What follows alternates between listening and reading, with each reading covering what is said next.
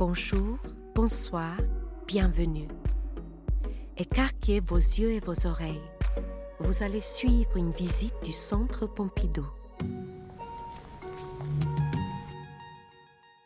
Parlons aujourd'hui de design et de magie, d'espace et d'environnement, de quotidien et de rite, avec les œuvres du designer italien Ettore Sozzas, exposées actuellement en Galerie 3.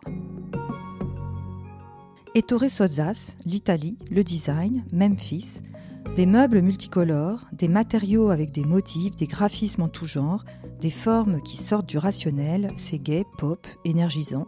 Memphis a marqué les années 80. Mais alors, Sozzas a plus de 60 ans et une riche production à son actif. Qui est-il? Cet automne, le Centre Pompidou lui dédie une exposition appelée L'objet magique. Sozzas est né en 1917. Il passe son enfance dans les montagnes des Dolomites, fait des études d'architecture à Turin.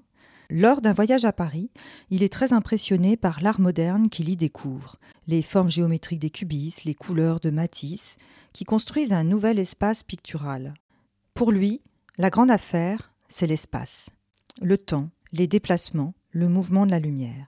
Il écrit en 1947 je ne sais pas s'il pleut ou s'il neige, mais je connais la largeur d'une rue et la hauteur des maisons.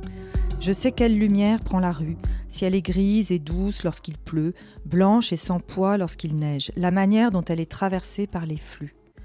Voilà ce que je sais, et cela me suffit.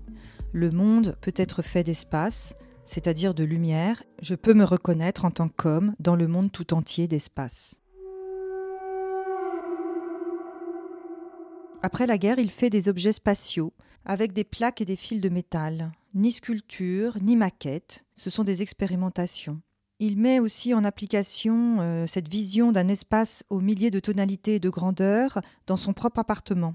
On voit ici sur les photos un véritable patchwork de matière, de textures, de couleurs et de motifs. L'appartement est devenu un tableau en trois dimensions, son paysage intérieur, un environnement sensoriel, qu'il a pensé dans sa globalité.